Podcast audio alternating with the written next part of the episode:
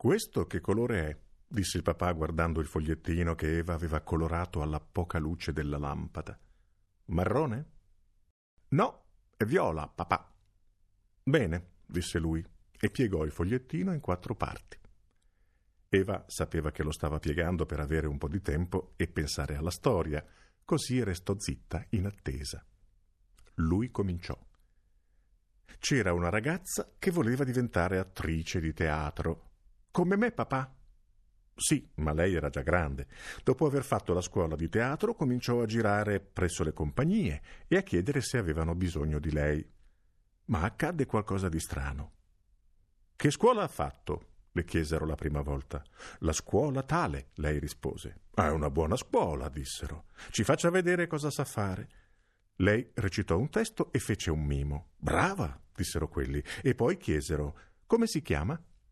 Lei disse il suo nome e all'improvviso, chissà perché, quelli dissero Ci spiace, ma non abbiamo bisogno di lei. La ragazza delusa andò in un altro teatro. Che scuola ha fatto? La scuola tale. Ottima scuola, ci faccia vedere qualcosa. Lei recitò, cantò e persino danzò. Molto brava, dissero quelli, e le chiesero il nome. Lei lo disse e loro subito. Ci spiace, signorina, lei non è adatta alla nostra compagnia. La ragazza era delusa e stupita. Perché le facevano tanti complimenti e poi non la volevano? Provò in un terzo teatro e capitò la stessa cosa. Dopo aver recitato, fatto un mimo, cantato, danzato e ricevuto i soliti elogi, appena disse il suo nome si sentì dire Spiacenti, qui non c'è posto per lei. Adesso basta, lei protestò. Mi volete spiegare perché se sono così brava nessuno mi vuole? Ecco, vede, il fatto è che lei si chiama Viola Violetti e nel mondo del teatro si crede che il viola porti sfortuna la ragazza furiosa e abbattuta se ne andò. Che storia era quella? Aveva studiato tanto, era capace di recitare, mimare, cantare, ballare, persino tirare di spada e suonare il flauto, e nessuno la voleva per quella stupida superstizione. Era seduta su una panchina del parco con le lacrime agli occhi e i pugni stretti sulla pancia quando si fermò davanti a lei un giovanotto. Mi scusi se mi permetto, signorina, disse garbato. Posso fare qualcosa per lei?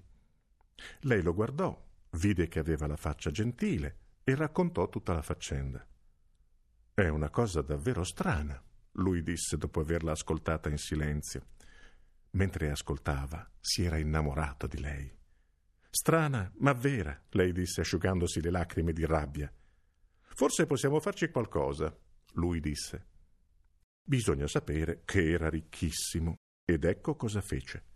Comprò un teatro vuoto, lo rimise a nuovo e lo fece dipingere completamente di viola, fuori e dentro. Tutto era viola, dai sedili della platea alla tenda del palcoscenico ai lampadari. Poi scritturò in tutto il mondo dieci attori e venti ballerini che si chiamavano Viola o Violante o Violini. Fece scrivere a un autore una commedia musicale intitolata Viola d'amore. Poi ingaggiò un'orchestra tutta di viole, violini e violoncelli e lo spettacolo fu allestito, provato preparato, preparato. Quando fu pronto, fece fare annunci viola alla televisione, sui giornali, sui volantini e la sera della prima fece regalare a tutto il pubblico mazzetti di viole.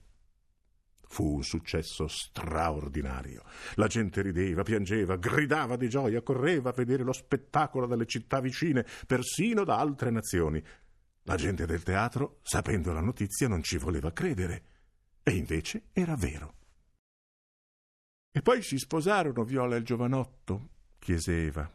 Non lo so. Tu che ne dici? chiese il papà. Forse, disse Eva sbadigliando, ci penserò stanotte mentre dormo. Buonanotte, Eva, disse il papà.